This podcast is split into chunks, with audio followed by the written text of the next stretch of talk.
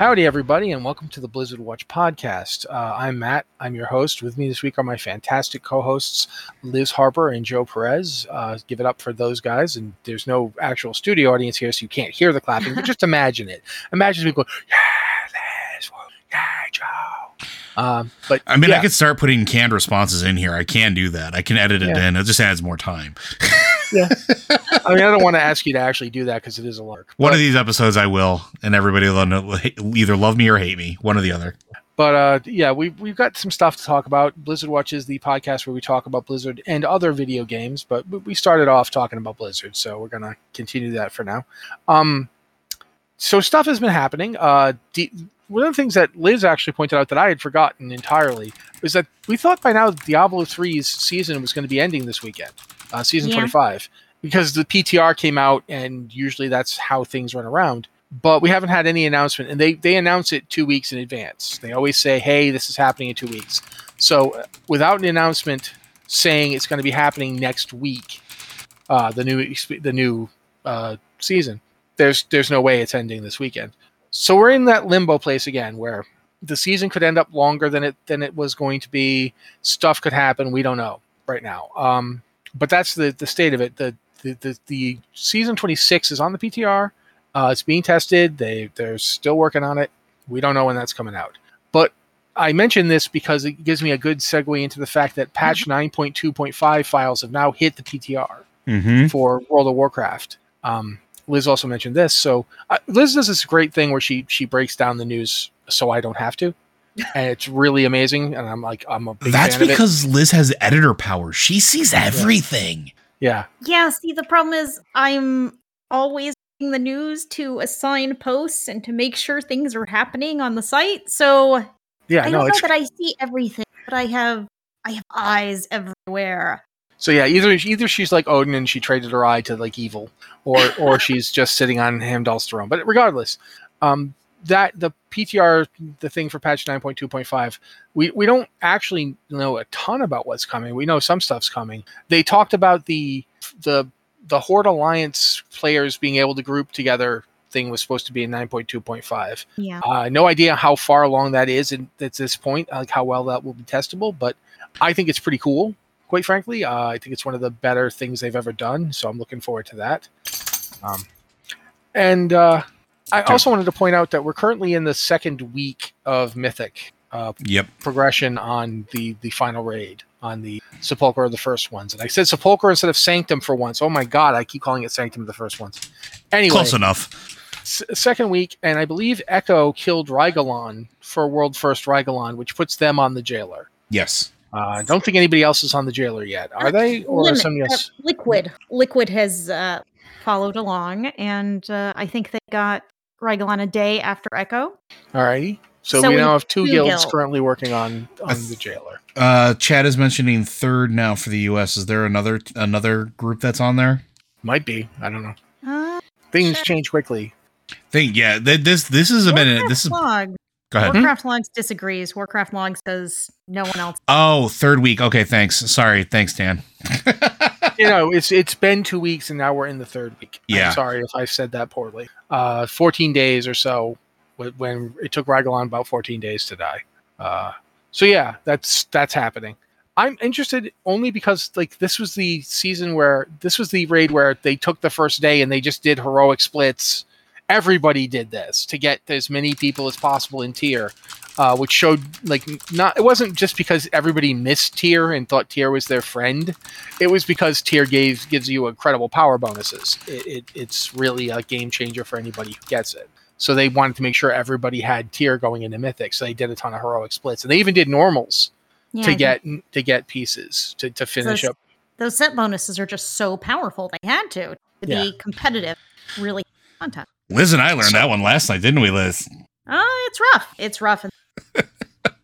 Uh, so yeah, that's that's going around. Um, we should talk about last week when we talked about it. We weren't we were not uh, actually given the name of the new expansion for Hearthstone yet. They were supposed to be on the fifteenth, which was been the day I think the day after we ran, but we didn't get to do it. They they then announced it on the seventeenth. We now we now know it's called. Uh, I want to say the you know Voyage to the Sunken City. Voyage to the Sunken City, indeed. Yeah. So You got it. yeah, Liz, what what is this? Because I I straight up I didn't I read the thing and I'm still confused. What's going on with this expansion? Uh, well, I mean, every Hearthstone expansion follows the same basic pattern. You get 135 new cards, and everything everything changes. When you add new cards, you'll always see new decks come up because new cards make different possible, and uh, so that's just always really interesting. It's an interesting time. Um, but so yeah, kind of the theme is like underwater and uh, we're getting Naga cards are going to be a new minion type. So we got a lot of Naga coming into this. And they also have a really cool thing called a Colossal Minion, which is like a minion that's so big it's across multiple cards. So, like, you might summon like a giant sea monster as a minion, and then you can summon like tentacle arms for the sea monsters, and that's like different minions. So it becomes like kind of a, a Voltron super minion made up of different pieces. Uh, so I think that's going to be really interesting to see how that plays out. Because it sounds like a kind of play that's going to be really slow, like you have to collect pieces and some things. And uh, sometimes Hearthstone can move like one turn kill deck. So just we'll see how this goes. Sounds really interesting and fun. I'm pretty excited. You just reminded me of Pokemon Sword and Shield with the Dynamax Pokemon. That's that, that's the first thing I thought of when you said that. Then you talked about how it's like Voltron. I'm like, oh my god. Okay, Mm, yeah. that, that's interesting. The idea that you're you could literally be playing a deck that's based around the various aspects of this giant monster you just summoned. So that's pretty cool. And it Yeah. it also has a new keyword called dredge, which basically does something to the cards at the bottom of. So like instead of just like drawing a card, you might like see a card at the bottom of the deck or put cards at the bottom of the deck or you know just move things like it dredge basically lets you do weird things that rearrange your you might put a card down there, take a card out of there, uh, things like that. So that's that's going to be an interesting new way to change up the dynamics of decks. But we'll see. Like all of these things, they announce it, and then you have to see how it really plays. So that is coming out next. And we still have uh, the not the next World of Warcraft uh, announcement is coming out in April, right? Uh, yes, I believe so. So we'll, The we'll- nineteenth. Yeah, The- the nineteenth. I Last I, heard was April nineteenth. Yeah. So we got that going on. Speaking of things coming out fairly soon, um, Christie Golden's Sylvanas novel is coming out this month, at the end of this month, on the 29th. Uh, honestly, this was originally supposed to come out last year. Um, I don't remember if it was November. I think it was last November, and then they pushed it back to March. And it it feels like it would have been weird if this had come out when it did, when you know, if when it was originally supposed to, because the the raid didn't come out you know, Zereth Mortis wouldn't have been out by then, so that would have been odd. So I, but I don't know. Um, how many fights have you guys seen in in uh, Sepulchre, the first ones? Like, which how many like bosses have you actually gotten up to? We have attempted all of them. We've cleared everything up to Anduin. Okay, so you haven't seen the Anduin end of fight cinematic yet. I have, but that's because I saw it outside of game, but in game Yeah. we haven't seen it. I don't know if Liz Yeah. has or hasn't. Yeah, I've seen. So I think that that is going to make the book interesting. Uh, but I'm I'm Mhm. waiting to see. You know, getting to getting time to read the book has been kind of an issue. Um, I, I just was wondering what you guys think about having Sylvanas' novel come out now, having it be at the end of of Shadowlands. What does it make you think about what the future of the game going forward? Anything you want to talk about before we move on? Because I, I feel like we didn't really we hadn't really seen a book like this in a long time because usually what we get is a big next expansion novel and this is very much a this expansion novel if that makes sense so i'm gonna i'm just gonna point at liz liz you, you, anything You're you're asking the non-lore person to have a lore conversation, really? i don't think it's Uh, really a lore conversation though because it's not necessarily about what the story of the book is but just about the timing of it Uh, well, I think it is pretty obvious that the book had some tie-ins to where the story was going, and maybe it would not have been appropriate to release this cinematic. Maybe there are things they can it can talk about and explore that it couldn't have done early. So, um, yeah, I just feel like that's the time because it it must tie into something. joe I have nothing else to really add right now. okay yeah um uh, come back when we do the next lore watch because i'm sure at some point we will Yeah, th- we have a lot of like spoilery stuff that we need to need to chat at. So, But at this point, um, we've done the thing we usually don't do, and we've blazed through the stories pretty fast. uh, usually, we take more time with them, but this week there were fewer, and we they, you know, we, we went through most of them. So we're going to move on to questions and such. If you've got a question for the show, uh, please send it to our email address, which is podcast at blizzardwatch.com with the subject line podcast or Blizzard Watch, so we know it's for this show. Um, if you don't like using email, um, you know, young you, you younger folks today with your phones, you just you're all about the Snapchats or whatever. Uh, I, I, need to sound old every so often because, well, I, I am an ancient, horrible creature for the sea. The, in fact, the new Hearthstone expansion is about the sunken city that I escaped from.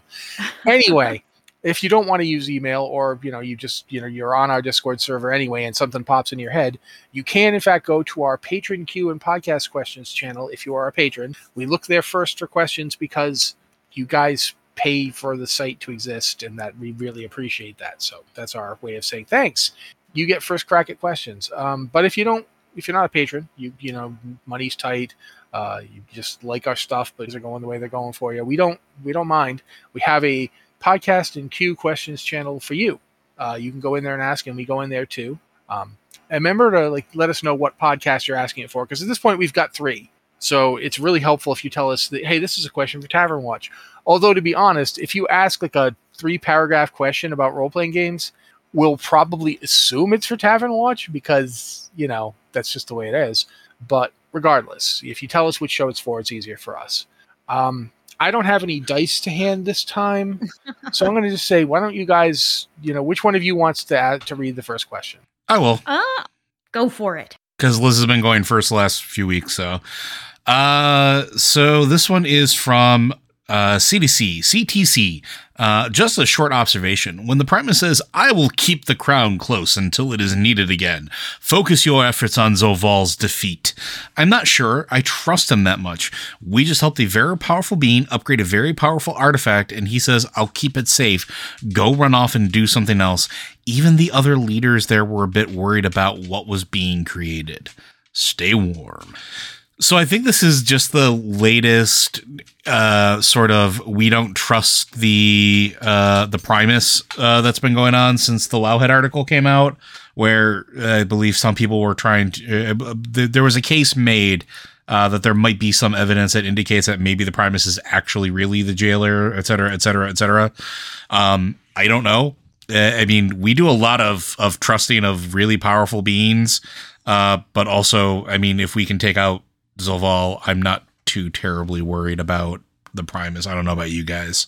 What do you I think? I just think we trust a lot of powerful beings, and sometimes we hmm. do it without thinking. There have been lots of times, e- even just in this expansion, where we're just like, yeah, I trust you. And then we walk along after this people, and oh, curse your sudden but inevitable betrayal. we do this all the time. And sometimes it's like you as a player are like, this is a bad guy. This is just so obvious. This is a bad guy. Why am I helping this bad guy? Why does the quest make me help this bad, obvious, obvious bad guy. I like to call then, this the Warlords of Draenor effect. Yeah. like the opening of Warlords of Draenor when you find yourself before floating Gul'dan and you're like he's like free me and you're like why can't I just stop him from you know powering the portal by stabbing him repeatedly in the chest that feels like it should be an option although then the entire expansion would be Warlords of Draenor oh you figured it out okay you're done easy mode you immediately hit max level go raid uh, so yeah, I don't know. I, I, I get what you're both saying. I, I, I do understand what you're putting down. Yeah, and, but I mean, I also think there there's always going to be an element of that in anything we do, right? Like, I think that's eh, that's inevitable. We're always going to be trying to make allies or trying to do something, and there's always going to be some some level of mistrust or with it, especially after the cinematic that definitely indicated that this is now even more powerful than the Helm of Domination was to begin with, right? So like, mm-hmm. it's it's an interesting thing. Yeah, but at the same time, the cinematic also feels like it doesn't do anything like the old thing.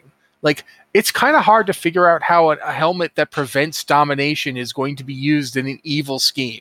I'm not saying you can't do it, but the whole premise of this thing now is that it fortifies and bolsters willpower. It keeps you from being dominated. It's like, how is this bad exactly? I mean, n- and now for my ultimate evil plan, I won't let you control my mind.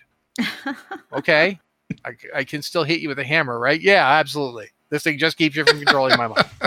Well, I'm sorry to tell you this, but I've still got a hammer, so bang. But yeah, I, I do get what you guys are saying, and I do think. I mean, one of the reasons I actually found uh, in the last expansion in Battle for Azeroth, one of the reasons I found Azshara so refreshing was that at at no point did she make any bones about the fact that you know I you know I I'm absolutely gonna gonna like mess you over like when, Yeah. when she's everything she did from the beginning she was like you know oh by all means come on in say hi this it's totally what I want and then when you when you show up at her fight and she uses you to open the lock she's like well I told you I wanted you to come here what did you think You yeah, know? she's she's not evil. She's not a liar. She's just self-serving, and she's very upfront about that. Like, yeah. And even when you you see her in Ny'alotha, she's straight up like you know you know go ahead go here's the knife go go stab away go get him. Uh, when you're done, I will be waiting. You know she's she's up front. She's like you know she's using us, and she tells us up front that she is. She makes no protestations of friendliness. She doesn't pretend to be our ally or our friend. She just straight up is using us. We are we are means to an end and I found it refreshing because at no point do I have to. You can't betray somebody when you front load it. mhm. You know, it's it's not betrayal. She just told you I'm going to get what I want, and if you you schmucks are going to help me get there, that's it. So I I, I kind of I definitely want to see Ashar again for that and many other reasons. I thought Ashar's presence in that expansion was it did nothing but help. It was perfect. Yeah. Like, yeah, it- quite frankly, it, Sylvanas as a character, I felt like they've they've put a ton of like work on her, and I I have nothing but respect for, um, oh bloody heck, I can't remember her name, the the the voice actress. Um, Patty Mattson. thank you, Patty Mattson. I have nothing but respect for Patty Mattson's like very nuanced performance as Sylvanas. She's done a lot with the material, but in the end, Sylvanas was a character who kept having to run away. It was exactly the same problem that the Lich King had. Uh, he kept having to leave. Like he'd show up, he'd do something evil, and then he'd leave, and people got got sick of it. Like you know, could you just stand still? We can get this over with right now. We don't know. We don't have to go to Icecrown Citadel. We can fight right here. Oh no, he's leaving. All right. Well, you know, we'll see him at Icecrown, I guess. Okay, we're at Icecrown. Oh, but it's a five player dungeon, so we're gonna have to run from him because he's unkillable. Okay. Uh, and I feel like that happened a bit with Sylvanas, where you know she kept showing up, doing something, and then leaving. Like I, I think I got really bad with the Tyrande situation, hmm where Tyrande basically has her on the ropes for an entire fight, and then she just kind of like nopes out, and you're like, what? Like, why couldn't this have happened during the raid then if you were going to do this so we could actually see the, the climactic fight? I think that's a problem. And I think that's one of the reasons that Azshara was so welcome was that she didn't, you know, we did get to beat her down, but it was exactly what she was expecting. You know, there's there's a lot of nuance to it that I liked about her. But yeah, I, I don't know if we're gonna fight the Primus. Um, I kind of don't want to. And he's kind of like my grumpy undead whatever. I don't know if I'd say dad, but you know, your your your uncle that you know comes home and he brings presents that your parents don't want you to have, like for instance, a gigantic magical hat that makes you completely immune to domination magic. Um, I, I, think it's. writing. Oh, go ahead. I was gonna say. I also think it's interesting that he was originally supposed to be the model that was going to be used for the jailer. Yeah, or if they just use that model to like, you know, hey, we got this model done. We'll just use this one. Also possible, but yeah. But regardless, uh, I don't know what's going to happen with that. Quite frankly, the fight I want the most from the fallout of all of this expansion is Helya showing up again. Yes. I want to see Helya and Odin go down again. Uh, and quite frankly, I'd be rooting for for Helya because oh my oh my word, am I sick of Odin? Odin is just the worst. He's literally everything people used to say about Malfurion. Remember how everyone talking about how Malfurion was the worst? At least Malfurion wasn't this jerk who killed his own daughter and turned her into a like undead monstrosity. Um, Uh, you know, Helia Helya has a lot of reason to be angry. She Oh, has yeah. plenty of reason to want revenge. It seems pretty fair, really. honestly, I, I I would straight up like to watch that fight. I I would sit there with popcorn, and when Odin asked me to prove my worthiness, I'd be like, "No thanks, man. I guess I'm just unworthy. Oh well, you handle it. I'm sure you can take her, right, buddy?" So, but I think that pretty much answers this one. So, uh, Liz, if you want to read the next one, and if you don't, I guess Joe will have to read it.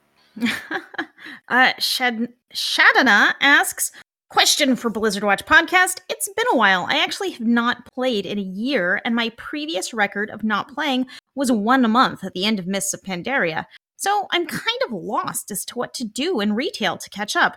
I know I have to complete the Chains of Domination quest line and get my rep or bond or whatever it's called called up with the Kyrians. What else should I focus on? My eye level is 200 and I am no longer worried about raids or mythic plus. Second question, with the announcement of Blizz that Blizz will discuss the future of World of Warcraft in April, does that feel actually we should probably answer one of these first and then yeah, move on? yeah. Go with the first one, then Yeah, you can do the second one. I started reading it and then I'm like, no, this is a totally different question. Let's take a break. Um, really, I would just say do the story quests and progress through them. That's that's your main focus. And as you do those, you will be earning tons of renown to work your way up with the Kyrians or whatever covenant you choose. I mean, Yeah, keep in mind that covenants are a lot easier to switch now. Yes, they are. You can really switch at will. You may need to be level max level, and you may need to be max renown with your first covenant before you can start switching around. But it's not hard once you hit that point. Yeah, they, But they really, throw just- renown at you. Yeah, just follow the story quest and follow your covenant quest because each covenant has a specific quest line. Uh, so follow the breadcrumbs, really. Yeah. And once you do hit max level, or if you do care about progression and things, there are ways to catch up in gear. Once you finish all the story quests, you'll eventually find your way to Zereth Mortis, which is the best place to be playing right now because it's uh it's got good gear drops, it's got all sorts of things to get you up to speed, get you up to current gear levels. So if you're interested in progression, if you start being interested in progression, you should just zoom through those story quests, get to Zereth Mortis, and just do your dailies, kill rares, do whatever you enjoy over there. But that's, Yeah, and that's really all I got. Zereth Mortis is actually pretty easy to get into too. Um, it, I think when you get to uh, Oribos, you'll get a if you're if you're ready to do it, you'll get a breadcrumb quest that basically tells you to go talk to the Primus. He says, "By the way, I'm evil and I'm plotting against you." But then he sends Look you at my Zereth shiny Mortis. hat. Yeah, but he sends you to Zereth Mortis, and then there's a, a campaign story stuff unfolds there that will lead you through it. You know, all you need to do is do the quests. Again, I it will do take think- you through it. And I you do don't think you have to unlock Korthia first, don't you? Yeah, Don't- that's why Chains of Domination is the thing. I don't know if you do. I was under the impression you do. I might be wrong. If I am, I apologize for giving you bad information. I would, I would, I, I'd like somebody who freshly hit levels. It- It's hard for us, and uh, because I like Yeah. we we've already done it on at least a main, so like I'm not sure. Anybody who's been, any who's listening who freshly hit max level, do you get the breadcrumb right away? Because I know, I know when I got a character to max level on another server, my alliance character. I was able to immediately skip to Korthia because it was the current content. I didn't have to do anything before it. It literally just threw Korthia at me. So I don't know I if think you need. I think you need that before you can do Zereth Mortis. worth checking into though. Just somebody let us know. Essentially, I'm curious. Sorry. No, that's fine. Do you want to move on to the second question, Liz? Oh, yeah, more reading. Okay. Second question with the announcement that Blizz will discuss the future of World of Warcraft in April, does that feel different than the usual we will unveil the next expansion statement? Am I playing with semantics too much, or do you think their statement is intentionally vague for a reason? What's the reason? WoW 2.0? WoW Mobile plus an expansion? Um, I personally think that it's much more likely to be the second thing you listed. And in fact, it might be more than that even. Mm-hmm. Uh, when they say they're talking about the future of World of Warcraft, uh, I think they're definitely going to announce an expansion. I- I see no way that that's not going to happen. Um, Yeah. There will be another. There will be another expansion. Uh, the WoW mobile game. We know they are going to announce it. They have said so. Uh, Liz talked last last podcast. Liz talked about how it's kind of weird that we live in an age where ex- where announcements get announcements. yeah.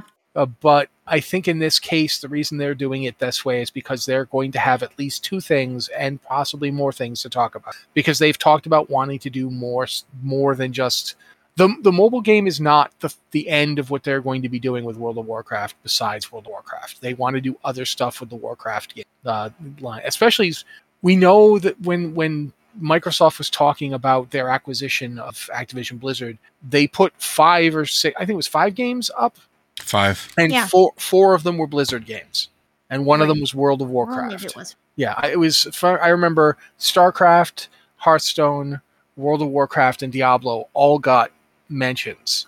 And then So Call of Duty four. was up there. Yeah, and Call of Duty and Candy Crush. Yep. got So six.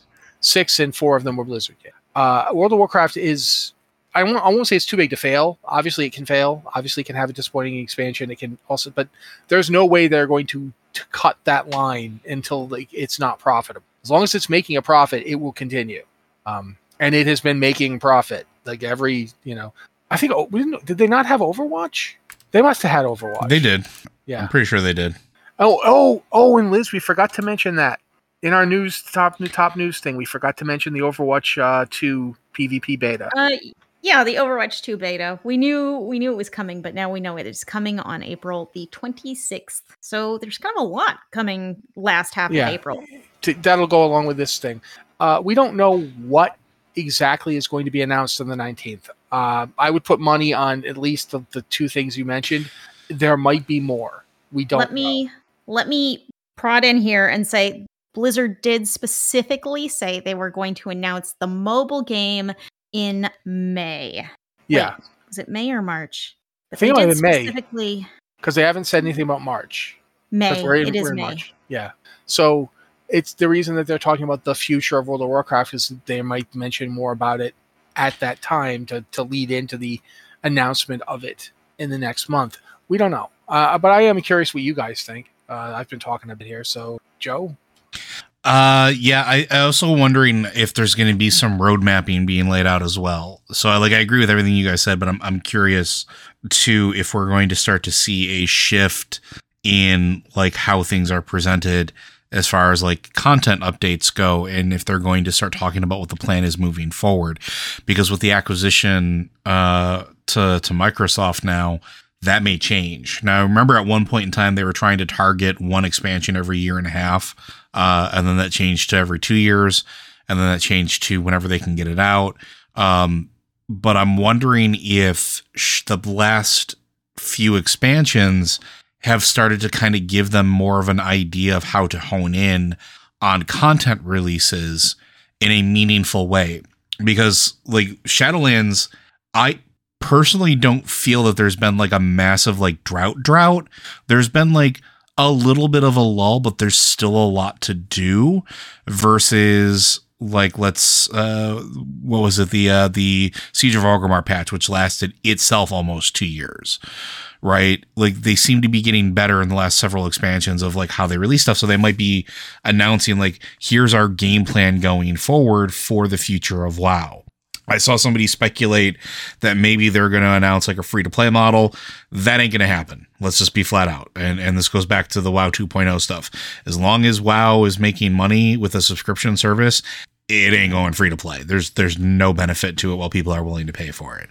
Um, but yeah, I I I would watch for that personally. I would watch to see if we start getting of like, hey, every six months we're gonna have something release or something happen and or or every four months and then every eight months it'll be a major thing and et cetera et cetera and kind of figure out their new cadence from that so that might be something they talk about I think one thing to keep in mind here is that a lot of Blizzard teams are starting to do stuff on a really regular schedule. mm-hmm. Like um, Diablo 4 has really specific quarterly updates. You know, you know every quarter you're getting an update, and usually they post the update is coming soon. Uh, the update, you know, you know, you know specifically you're getting that information. And I think that's been really good for Diablo because like compare Diablo to Overwatch 2. Overwatch 2 has been really quiet and you get fans really hungry for information. And you know, they start coming up with crazy theories and they just like kind of they kind of go uh what am i trying to say here you know they kind of go a little a little nuts with you know what they want what's happening and their speculation and their conspiracy theories and you could just go kind of every direction because there's nothing for them to focus on because there's just silence. And uh, Diablo, I think, is trying to get away from that problem by having regular updates, even when they don't have a ton to say all the time, but they have an update.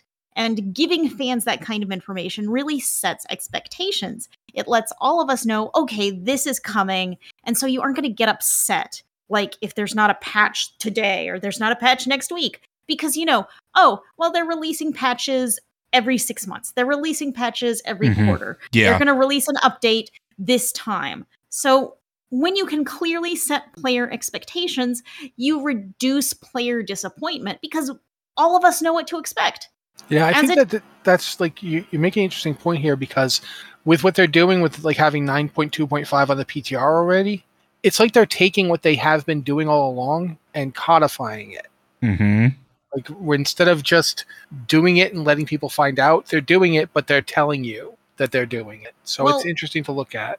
I'll note they haven't actually told us. It's just Yeah. Wowhead started data mining because files showed up. but I meant if they if they're moving towards that model that Joe was Yeah. talking about. that- yeah, yeah. But I think, and, and from a software development standpoint, that's the dream, right? Like we, I talked to, I used to talk about this a lot in the pre-shows and things like that. But anybody who has ever worked in software development, having a set schedule and cadence is the ideal. Like being able to say that we can do this for so long. That's why um, agile sprint development is so popular among like just regular software developers.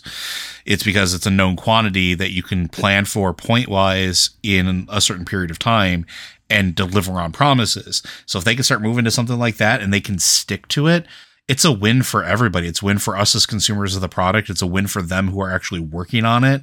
Like I'm here for it. And I kind of like now that we've been talking about it, I'm starting to hope that is what winds up being announced. So yeah. Sorry. That's all I got. I got excited for a second. I apologize. God just- forbid you actually be excited. Yeah, but I'm excited about like weird development back end stuff, not like not like ah like this is new content. No, I'm like this would be great. Like b- I, am I'm weird. I'm sorry. I'm gonna be upfront. Uh, you mentioned the the Siege of Orgrimmar patch and how long it lasted. It was 18 months. Yeah, That's a long time. That is that is an enormously long time. Um, and we've had other ones. The one that really comes to mind, I remember doing a post where I compared them all, and the one at the end of of Warlords of Draenor was almost as bad. I think it was something like 14 months. So which considering that it, it was the tail end of an expansion that many people felt like had skipped an entire content patch putting Yeah. us in in that one for 14 months people were like not happy if they do come up with a model that allows them to say look we kn- this is how long before the next thing But- that would be helpful i And- think And here's some interesting tidbits that kind of go along with that. And Padilla and Chad is pointing this out, and it's something we didn't mention. They did announce that there will be a season four for Shadowlands 2. Yeah. We're in season three now.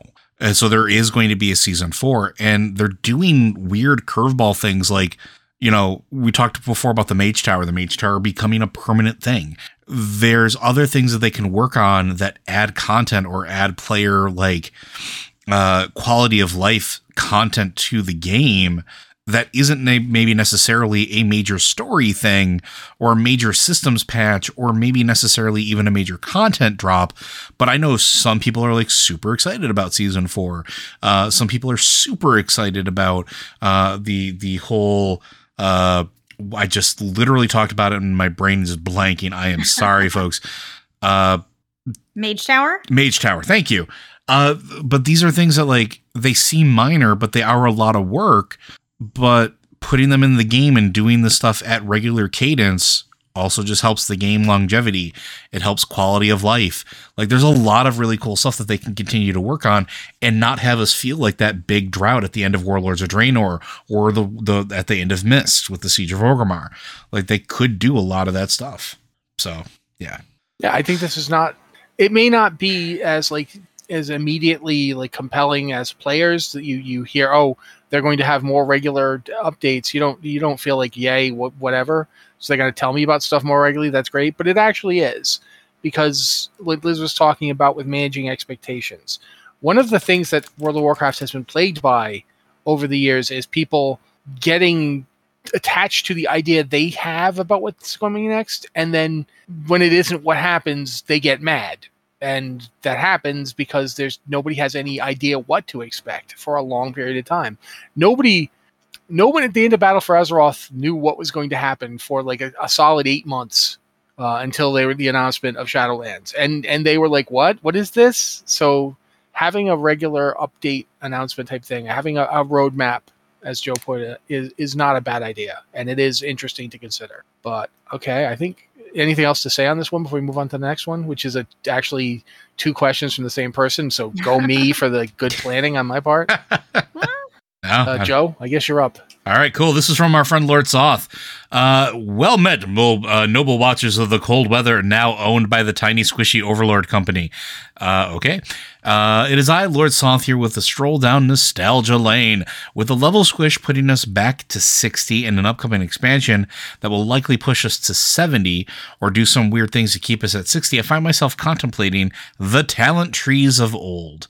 Given our current level cap, is it theoretically possible to return to the old talent tree system? Uh, okay, that, we're going to keep going on, but I'm going to tell you no, no, no.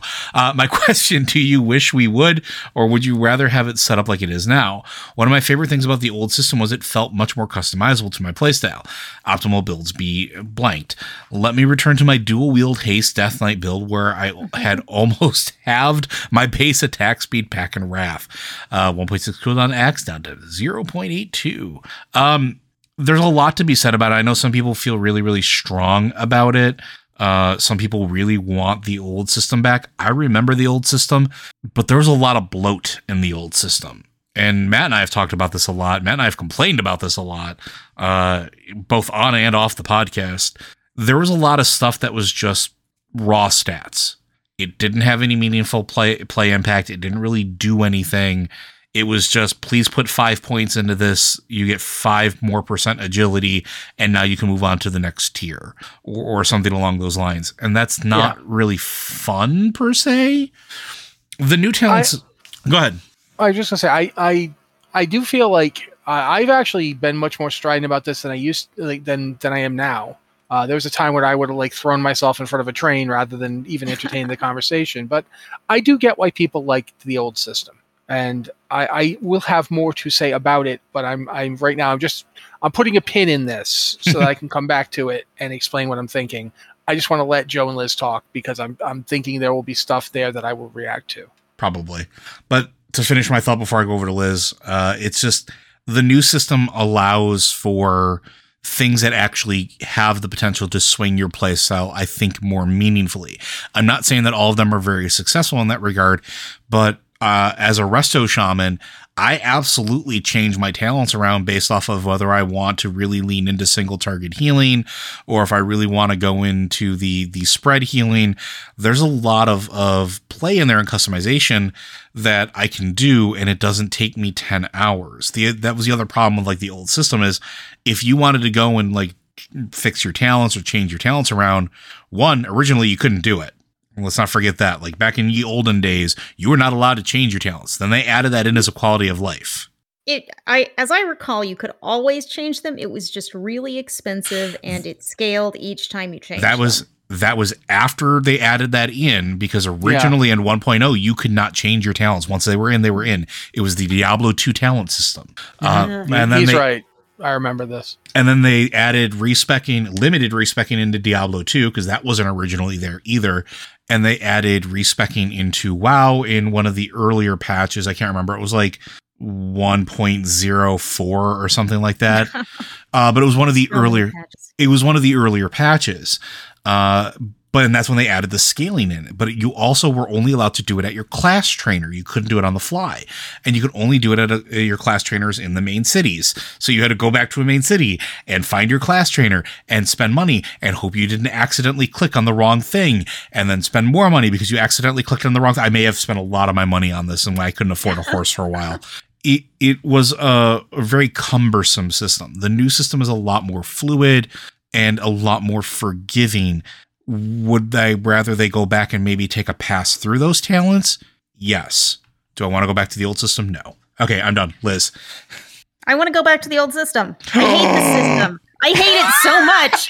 I feel like I have no choices. I have rows of three talents. I always pick one because the others suck. This is how I feel on all the characters I play. I have no choice. I have no control over my playstyle direction. I have to play like this, and I'm never going to change my talents, and it's boring. It's boring. And this is a larger problem. This is not necessarily about how what style of talent tree we have. This is about making talents be meaningful choices and giving us talents that can really change our play style. And I don't feel like this does that. Uh, the classes I play the most are monks and uh, paladins right now. Oh yeah, you And- got you got boned on the paladin side of that one. Yeah, I don't feel like I have choices. I mean, I think I have more choices on the retribution side than I do on the holy side because you can kind of I can kind of shift around depending on what I whether I want to focus on single target or multi-target encounters. But for the most part, I don't feel like my talents have any meaning anymore. And when I level up, you know, we get a new expansion, I level up, I get nothing. I get nothing. I never get anything. We have no power advancement anymore which that's a whole nother that's a whole nother thing about how we are playing on a system of borrowed power and we never directly advance anymore Mm-hmm. but what i liked about the old system that i find lacking in the new system particularly was that you could advance like there was let's go to paladins because i played a paladin a lot back in ye olden days um, you had your holy tree you had your protection tree you had your retribution tree and you didn't just pick a tree and you were that tree forever. You could pick multiple trees. You could go down different paths in different trees. And yes, it's true that you usually wanted to get the top tier talent in one particular tree, so you would invest all of your points there, but not necessarily. You could decide to go down another tree, and there were different builds that hybridized you in different ways. And um, for example, my paladin back in the day was a holy protection paladin, which was not that was not the recommended build. The recommended build was to go holy and retribution. So you had, you know, a tiny, tiny bit of DPS you could get out there and you'd had it was easier to go soloing. But uh I went holy protection, which gave me a ton of defense. It let me get blessing of kings, which not all paladins had and was a really good blessing. And I really enjoyed that, that I got to choose, okay, I'm going to play this really defensive healing paladin instead of I'm going to play this this more aggressive paladin. And I feel like now we pick a spec and the spec is very tightly contained. And I see ways in which that is good in that you can start the game and click on your spec and you're just you're immediately this spec. You have this identity. But it allows less hybridization. You can't kind of combine things in interesting new ways. And of course, even then, there were cookie cutter builds that most people stuck with, but I think you had this opportunity to combine things in different ways that you don't have anymore. Um, and I get what y'all are saying. You say that each talent point didn't have a lot of meaning, but uh, you know, I feel right now they don't have much meaning either. You pick a talent, and that's your talent for life.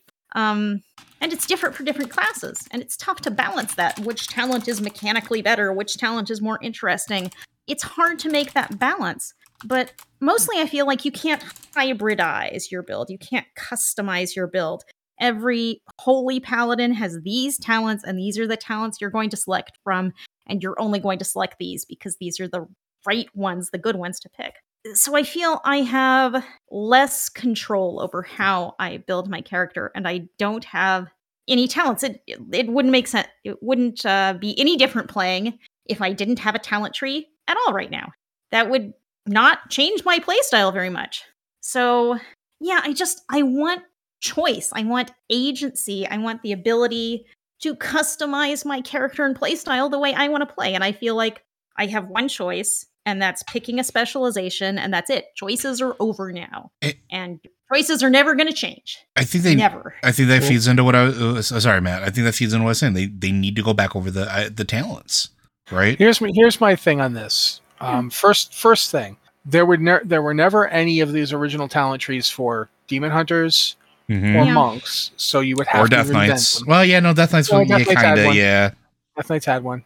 Um, so so that's that's the first thing to keep in mind. You would have to actually design them, uh, and and I don't think I I don't think going back to the exact talent trees we had before No. would work. no definitely what not you want to do is design a new talent system that that took some of the ideas behind the original talent system to heart while also using the lessons they've learned to design a new one. So things like five points to get cruelty. Like, see, part of the problem here is that we're talking about a system that has to work for classes like paladins that are true hybrids. Hmm. The paladins can do a lot. They can heal, they can tank, they can DPS. They're not quite druids, but they're pretty close. They are the plate equivalent of druids. Um, whereas look at you know Death Knights or Warriors. Death Knights and Warriors have a tanking spec and two DPS specs apiece, and those DPS specs feel different, but they are functionally the same in that they attack the ru- roughly the same way. They have different special effects basically. They don't get hybridization the same way that a paladin does. Back in the day when I played like I, when I played in vanilla and I was tanking, uh, I didn't tank as a tank. I didn't tank as prot. I had a 31 5 15 build Mm-hmm. um, that I used when I was tanking. And then if I was going to be DPS in a raid, I was either use a 31 20 build or I would use uh, a, a 15 20 like there was there was a really messed up fury build I would use sometimes that they gave me like you know two-handed slam. And those were the, the, the builds I used. And I never varied from them. So the things Liz is saying about how she feels about talents now, that's how I felt about talents then. That's exactly how talents were for me. I never, all I did was, oh, I got to go back into town and spend a lot of gold to change my spec so I can off tank this one fight. Uh, oh, nope, I got to go back to town and spend a lot of gold to, to change my spec so I can main tank for Nefarian. But, you know, up till now, you guys have needed me as DPS. So that kind of thing. So you don't want that. You, you don't want to bring back the system exactly as it was. It would not work. There'd be too much you'd have to do to, to try and jigger it in. But at the same time, it's fair to say that for some classes, th- the things Liz is saying are are really good critiques of the modern talent system. And that's why I think what you need to do is actually look at how you want talent progression to work. Does should taking a talent choice how meaningful do you want it to be? How how meaningful should it be?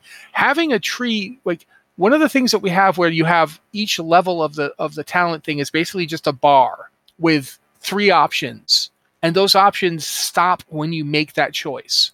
Like at level 15, you pick one of three talents. That doesn't affect your next talent choice.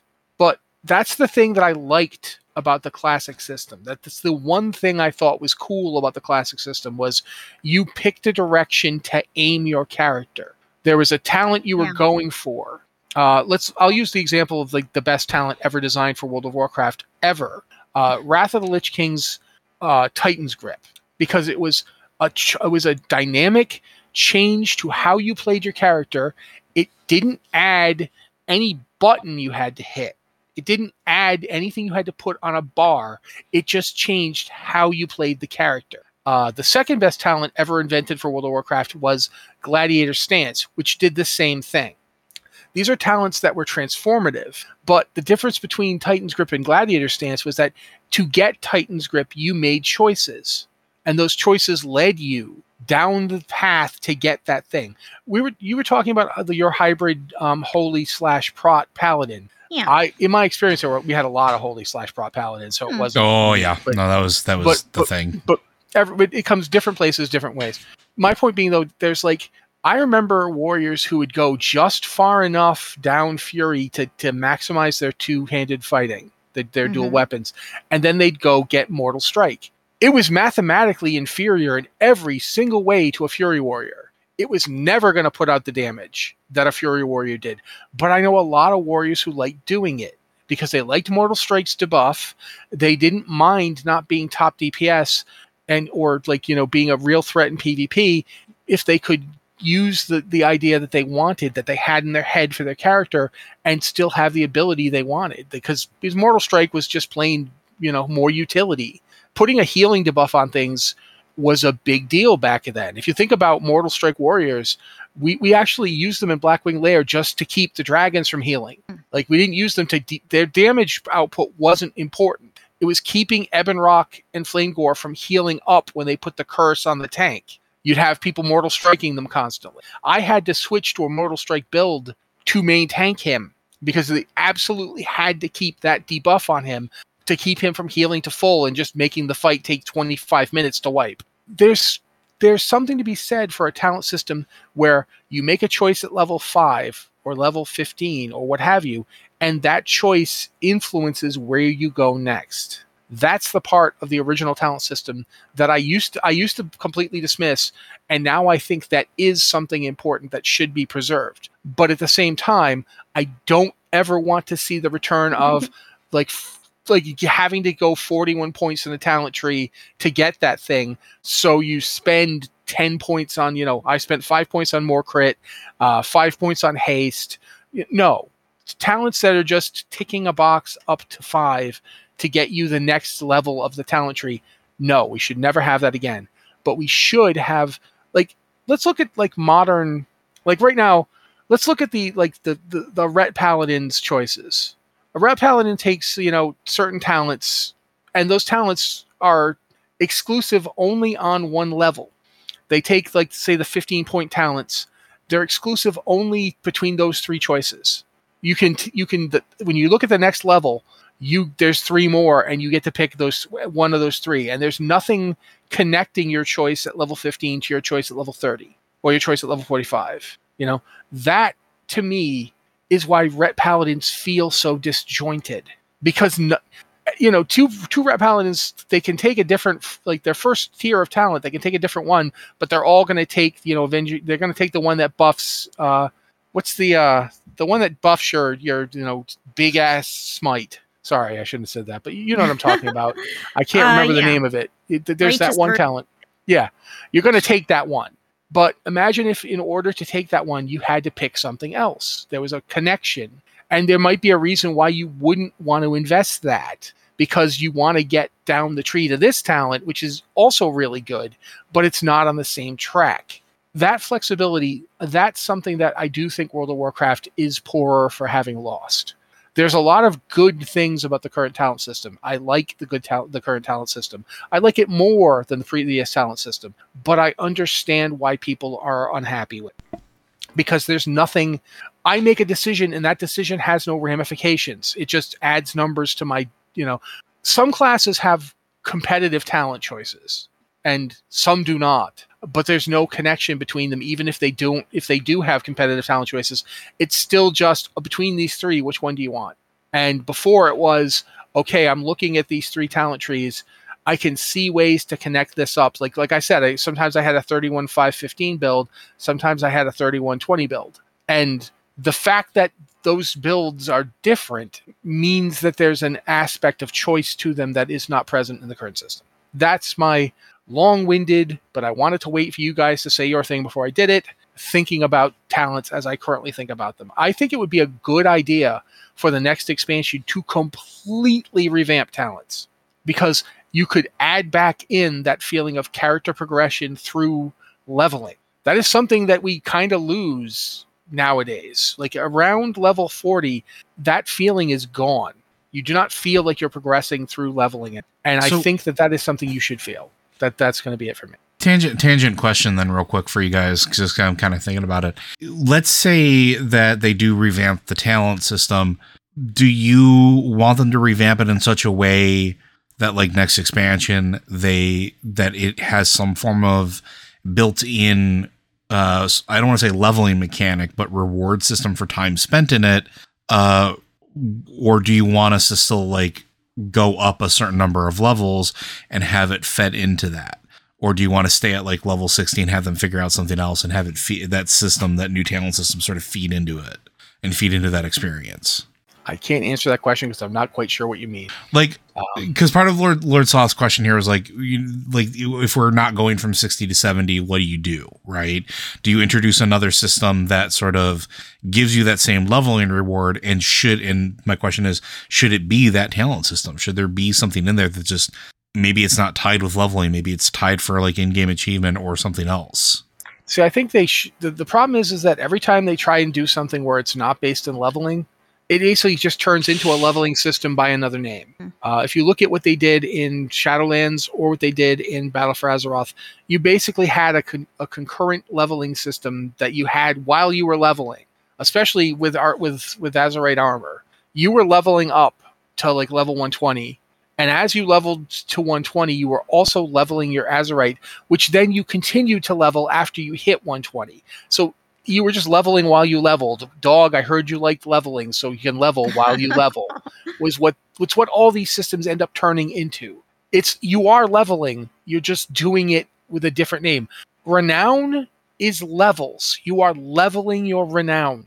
Mm-hmm. It's just leveling. You are leveling again. All of these systems just try to put the leveling back behind something so you don't think about the fact that that's what you're doing. Essentially, instead of being level 130 in Shadowlands, you are level 60 with an asterisk because then you also have like 80 renown levels. It's it's kind of a paragon system, but it doesn't want to come out and be a paragon system because then we get to the next expansion and you know, it's if you look at the way Diablo 3 did it where you basically got 10 more levels and but if you'd earned a bunch of paragon, you those 10 levels were levels, not paragon levels, and people got like what is this? Why are you doing it? So they've tried to conceal it, and I think that that is a mistake. I think at this point we should go from 60 to 70. We should get some new talents. I don't know how the new system should work. I, I, I freely admit that the people at Blizzard who do game design are a heck of a lot better than me at this kind of thing. but if I were going to do it, if you said, Matt, how would you do it? I would have you'd get like a level choice, say every five levels, and that level choice you'd you'd pick a level, uh, pick a talent, and that talent would open up other talents. If you want to see what I would do, go look at what they're talking about doing in Diablo 4 because that system looks so compelling to me. And it's it's more complex than I can explain here, but it does exactly what Liz is talking about in terms of giving you meaningful choice while also preventing you from taking a bunch of stuff just to take to fill up points. Because Because that's the thing you don't want. You absolutely don't want that, in my opinion. and Liz, what about you? Um, can I ask what y'all think about the trees for your soul binds? What kind of opinions do y'all have on those? Because that's something that's similar to a talent tree in that you choose different paths and you choose different powers you want to use in this tree, but it doesn't have any of that like, oh, I need to put five points here just to get to the next tier. It's like you you pick your path, and as you level, you can pick go farther down that path. I like it personally. Hmm.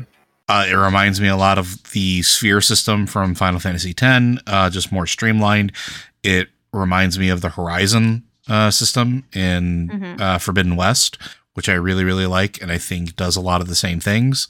I I think it's a good thing. I like Path of the Titans. I'm gonna go ahead and say it like that. Well, yeah, that's the thing, though. That is, I mean, talking about other games here. I mean, we've we're kind of at the must be done soon point, unfortunately. But I will say that playing other games, like playing Cyberpunk when they did the the new the 1.5 revamp, I like that there's spending points in a tree unlocks other things you can get, and it doesn't necessarily mean you have to go exactly from A to B. Like Mhm. you don't, the talents aren't locked together that way. But if you want to get the really powerful talents, you have to go somewhere. You have to like invest a certain amount of points.